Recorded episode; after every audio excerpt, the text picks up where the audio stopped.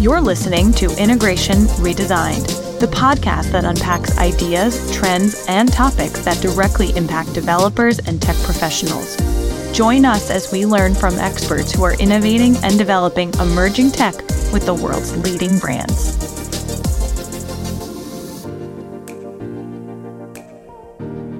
And welcome back to Integration Redesigned. I'm your host, Cait Porte, and in this episode, I am joined once again by Matt, Head of Strategy here at Digibee. Welcome, Matt. Thanks, Cait. The more that we've talked to market leaders, customers, prospects, the more that we're learning about the importance of the three P's, I'll call them, of integration uh, price, people, and productivity. And as a reminder and disclaimer, all data that we'll reference today comes from publicly available sources like a company website or analyst research. And the white paper that we'll reference and discuss today includes all references to any information discussed here. We're obviously, as I said, not going to talk about the three P's of marketing product, price, and promotion as much as I would love to, uh, but the three P's of integration, if we can even maybe coin that term. Matt, you recently wrote a white paper on the topic, and I'm very much looking forward to dissecting that today. There's a ton of really good data in that white paper, and uh, while we won't have time to get to it today, definitely check out the link uh, below to download the white paper or give the link in the bio and summary of this episode a click. Let's start off with pricing. Historically, enterprise software vendors They've made their pricing deceptively challenging to understand. Uh, starts off really simple, easy to digest, easy to understand, and then suddenly turns into a guessing game or a chess match. Uh, and ultimately, I have, as a buyer, and our buyers have felt really confused with the whole process. I'm sure that you're, you know, you'll get to this um, but also hit with unexpected costs during that implementation phase. That's a big one. Uh, oh, yeah, you can have this, but it'll cost you X. Matt, I'd love to hear your view on where your research led you around pricing and what guidance or advice you might give to software buyers. Sure, Cait. Thanks a lot uh, for the introduction and the opportunity to be here. And and I think it's it's an interesting question because actually, on one level, traditional software licensing seems sort of simple, right? You pay a perpetual license, and then maybe you pay probably you pay uh, annual maintenance um, on top of that, and that that seems simple. It's X for the perpetual license and Y for the software maintenance. But the reality is, in order to get to that perpetual license cost, there's a lot of complexity, and I think I think that's worth really teasing out because the reality is that a lot of um, iPaaS vendors are still pricing based on that, what I would describe as a legacy pricing model. So the most fundamental part of that is always capacity. So what um, the way that um, that that perpetual licenses have long been priced is based on the most utilization that a server will need to execute the job or the jobs that that software is doing. And when virtualization came into the market 15 years or so ago, um, that complicated things for software vendors. And so now what we see in, that it's it was harder for software vendors to uh, to earn as much revenue based on that because it virtualized the environment um, there are a lot of vendors still uh, that are active in the iPaaS market that are still pricing based on virtual cores. So what that means is the prospective buyer has to size their utilization and typically at the maximum amount that they will ever need. And so the classic example of that is you're a, a retailer, let's say a very large e-commerce vendor that has a spike in sales on Black Friday or on special sales events. And that's when you're going to have the most utilization. And so you have to price to that amount, even if 99% of the time during the year, you're only you're only executing at 10% of that or whatever the, whatever the figure is. So that's already complicated. But let's accept that at the end of the day, that's just still it's one number, V core, right? Okay. Well, then on top of that, um, many of our competitors um, require their customers to choose the type of edition that they get. Um, do they want the the A, B, or C edition, or the silver, gold, platinum, or the you know the the Chevy or the Lexus edition, or whatever, however they choose to to to split the sort of good, better, best, right? That's another choice that has to be made, and those additions come with certain um, uh, capabilities, um, and of course they vary by by vendor. Then on top of that, there are decisions that have to be made about um, even additional capabilities. So, uh, for multi product companies, as opposed to a platform vendor like us, you might need to pay more to get that second, third, or fourth product that's not actually, it's really not a platform, it's a bunch of products. And on and on and on and on. And so this becomes, and then, sorry, one one more thing, and we'll talk about this a little bit more. I think is um, I already mentioned maintenance, which is another cost that has to be incurred. Then there are costs not associated with the software itself. So the implementation fees, right? So how do you hire um, either uh, a consulting for, firm or um, or services people from the software vendor to implement the solution? There's a lot of cost associated with that. So so there's cost on top of cost on top of cost on top of cost, and um, it is it is a challenge, and it's not. Um, I would say the most transparent or customer forward way to approach licensing. So, you know, the big advice I would suggest for software buyers, whether they're um, the actual the, the the buyer who's actually going to be using the technology or whether they're part of, of a vendor management organization, typically in large companies that have those, is really to push for, for simplicity. And of course, ultimately, the beauty um, that any SaaS vendor offers, including Digibee, should be and is in our case very simple pricing. This is the price you pay it. This is how we get to it, and it covers all of those considerations. It's a really nice summary, and there were a couple of nuggets in there. I want to pull on one around capacity or utilization. It's a tricky one to answer. I think that one of the things we want to recommend is understanding your capacity or potential future capacity before negotiating on a price. Can you expand on that a little bit? Yeah, and actually, before I answer your direct question, I want to actually even answer another part of it, which is that again, remember in traditional license models, the capacity is owned by the buyer. I'm buying the hardware that that software is going to run on. I'm buying the databases, the operating systems. And yet the software vendor is still charging based on capacity. Basically, how many versions of this am I buying, right? Now, maybe that's reasonable. Maybe that's unreasonable. Um, for a long time, I've said that you know the the beauty of that of that model is that the incremental price of the second piece of software to the provider is zero. Um, so it's all margin for for vendors, right? So so I understand that model, and I worked in that model for a long time. In a SaaS model, and we're looking at path capacity, and you're absolutely right. We want to understand that before we even get into to to pricing discussions because um, it's a big deal, right? And we, as a SaaS vendor, are paying for the utilization of the hardware and the supporting software to run our iPaaS. We're paying a hyperscaler for that um, utilization. We're not running our own data center, and so we have costs that we have to pass on to our customers. And of course, we have a little bit of margin on top of those of those, costs, as any as any company would. Um, but those costs for us are fixed. So the more capacity we we use on behalf of our customers, the more we have to pay.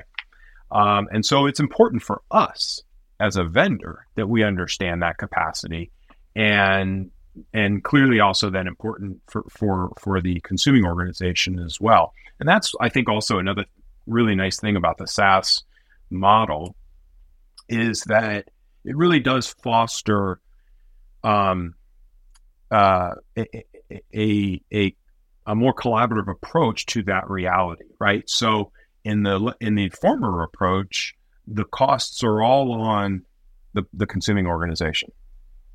But in the SaaS model, the costs really are shared. And so no organization wants to incur any more costs than they need to. And I think as such, most SaaS vendors do everything that they can to keep those, let's call them those operating costs of managing the hardware um, or or I should say the hyperscaling environment that we that we that we get um, because the more those costs we incur, as I said earlier, the more the costs we have to pass on, and, and we don't necessarily want to do that. So I think that's that's fundamentally what's what's different about the models. I think we could talk about pricing for probably an entire episode. um, but I, I, think there's some really good information there, particularly about the difference between traditional pricing model or, or legacy and these SaaS models where it's a little bit more shared and and most companies are transparent about that, and including ourselves. Let's talk about resourcing really important thing to think about when buying a new piece of software, something that we go through all the time on the revenue side of the business. Who's going to use this? How they're going to use it? Who do we have to staff it? Legacy vendors have required historically specialized developers or resources, not only to ensure that the buyers on board the tool successfully, but so that they can continue to use these tools effectively. What's the main difference between a legacy vendor versus Digibee when it comes to the time and cost commitment around resourcing? Right. Um, yeah, I think everything you said, of course, is right there. And I would I would point out that again, it's it was a core model of the legacy pricing approach, uh, or, or I should say, the perpetual licensing approach.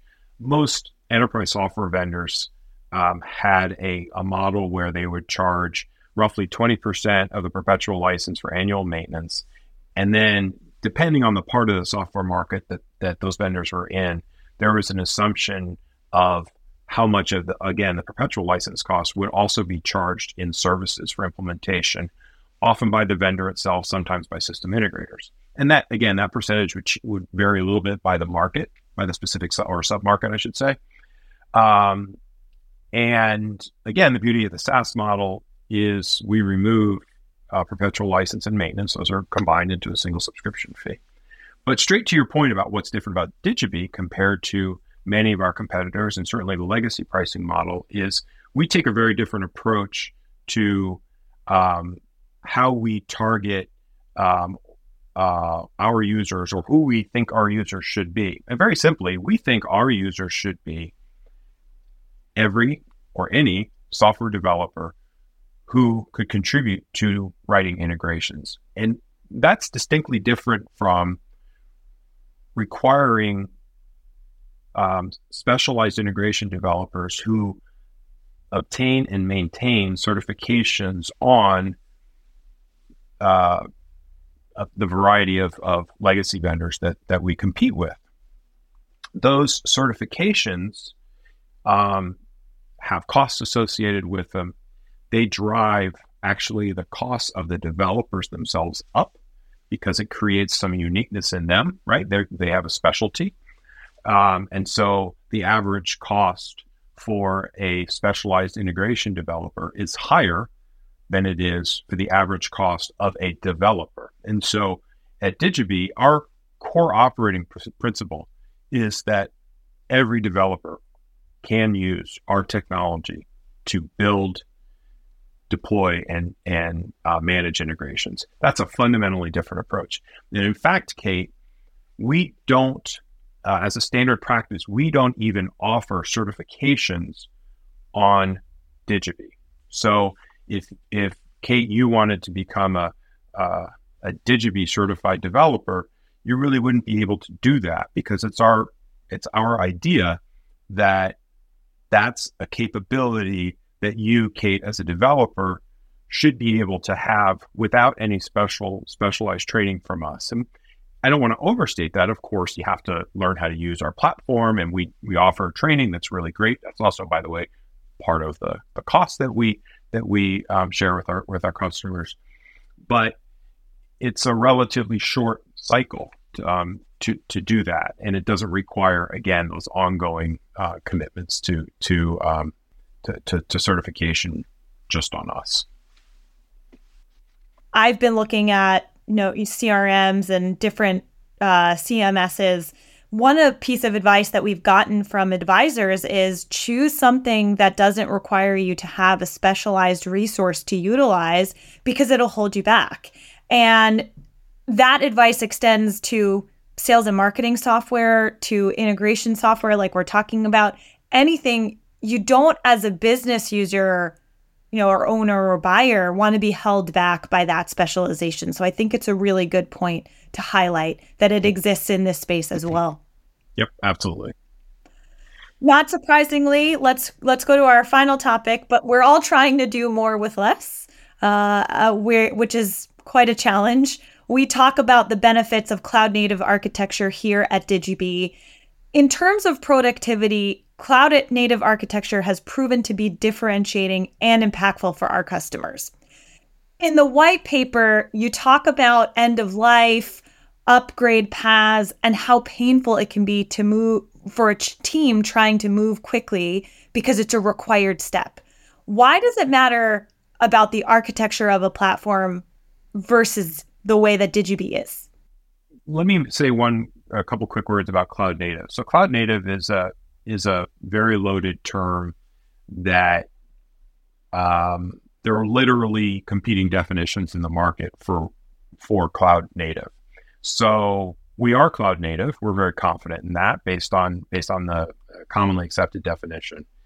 We're also born in the cloud, and that's a distinction. So what I mean by that is is our founders uh, when when they founded the company, they began developing the solution based on hyperscaling technology, hyperscale technology, as opposed to based on a, a, a, server that was sitting in their in their in their office or whatever, um, and then later deployed to to a, a, cloud environment. And and that's kind of the reality of, of many of our legacy competitors. They were developed for in a client server world, and they've been refactored to run in the cloud. And that creates some technical limitations for some of their um, for some of their uh, scenarios. Um, you talked about end of life also, and I think it's really important to talk about that. You know, end of life, probably a better term is end of support. End of life, um, and I say that because end of support is kind of the technical term, and there are probably no inter- no organizations in the world that are going to run software that's unsupported, particularly integrations. Let me say that again: that that run integration software that's unsupported because it's so critical, right? And so, um, your organization might uns- might run unsupported software for something that's not mission critical, um, although unlikely. But you're certainly not going to run it for integration. So, end of life, end of support. Let's we can use those sort of interchangeably. Um, at, at Digibee and for any SaaS vendor, there is no end of life. There is no end of support, right? Because the there there's no versioning per se. The the version that you're on is the current version, and the version that you'll be on tomorrow is the current version. And um, whether a vendor um, practice practices a continuous delivery model of, of software updates or whether they ship updates on a scheduled basis, monthly, quarterly, whatever. The fact is that all of their customers are always on the same version and always on the current version. And so there's real value in that. And there's real value in that. We've talked about this before with the challenges of of of um, of of upgrading uh, on-premises integration technologies and, and, how how really really painful that is. So so um, there are clear benefits in in leveraging technologies that fully um, take advantage of the benefits that we get from working with hyperscalers. Um, and there's this, there's simply the benefit of never having to upgrade your software, right? So there's there are the really cool technical um, um, benefits in terms of vertical scaling and horizontal scaling and immutability and and and and and and and. Um, but boy, just not having to upgrade that in and of itself is super, super powerful. I can barely remember to click the button on my Chrome browser to upgrade it. I've got that little red notification, you know, five days out of seven. Um, I can't imagine what it would be like to have to upgrade legacy technology with a team that is already saddled with a heavy backload. Back, backlog. It's tough work. It's tough work for sure. Well, Matt, once again, thanks for joining. For those listening, please take a look at the link in the episode or visit digibee.com to download your copy of the white paper on price, people, and productivity, comparing Digibee to a legacy vendor. That's it for this episode of Integration Redesigned.